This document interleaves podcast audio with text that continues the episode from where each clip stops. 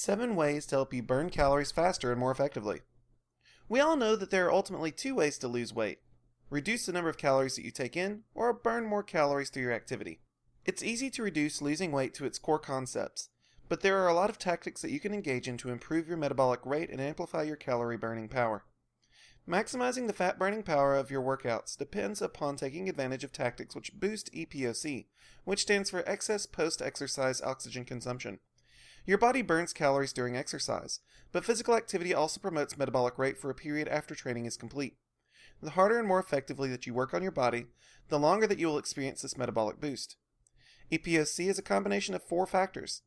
Your body has to return to normal body temperature, reconstitute stores of glycogen, eliminate lactic acid buildup, and repair and rebuild muscle. By engaging in techniques which boost your EPOC, you can enhance your fat burning power by as much as 15%. The goal of this article is to inform you of some of the ways that you can lose weight by improving your workout routine to boost its fat burning effects and enhance EPOC. Engage in exercises that target muscle groups. Compound exercises are among the most effective means to improve fat burning power and also boost HGH and testosterone levels. Your body uses more energy to work out full muscle groups rather than exercises which target one muscle in particular. This applies to both cardiovascular training and weightlifting. For example, your body will burn calories for longer after an hour long swim or run rather than an hour on a bicycle. This is because running and swimming are full body workouts, whereas cycling focuses primarily on the glutes and quads. With regard to lifting, you should focus on exercises like squats, crunches, and chest press, rather than focusing solely on triceps, biceps, etc. Heavy lifting boosts metabolism after workouts. Along with targeting muscle groups, you should also focus on lifting fewer reps of more weight if you are interested in losing weight and gaining strength. When you push your body to the edge of its capacity, you boost HGH and cortisol levels, both of which have a beneficial effect on your EPOC metabolism. Your body can reap the rewards from a heavy lifting session for as long as 38 hours after the workout has subsided. High intensity interval training surges human growth hormone levels and skyrockets metabolism.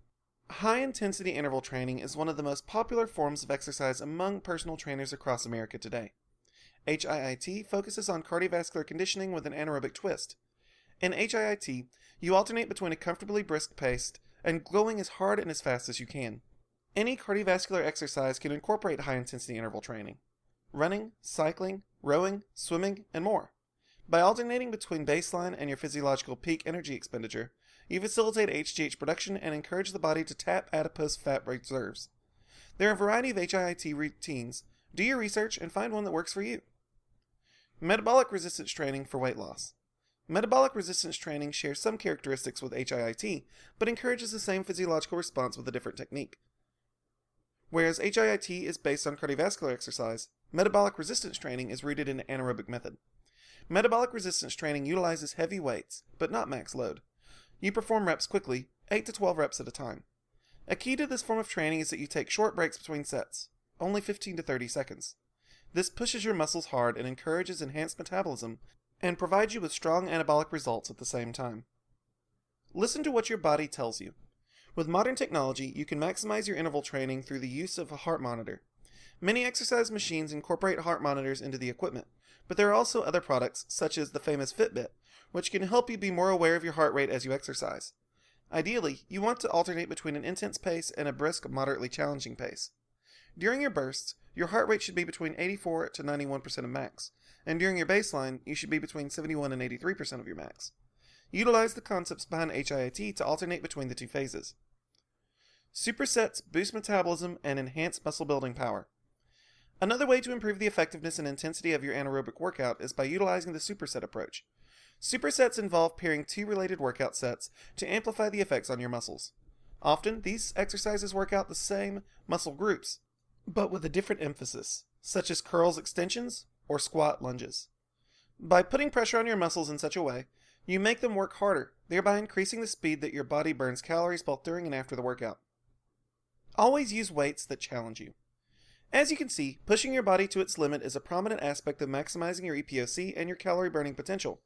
With regard to lifting, your final set of reps should always be heavy enough where you have to challenge yourself to complete the set. Push yourself to the point of strain, but don't hurt yourself. Target a weight in which you can just barely finish the set at your current strength level. This will really push your body into recovery mode.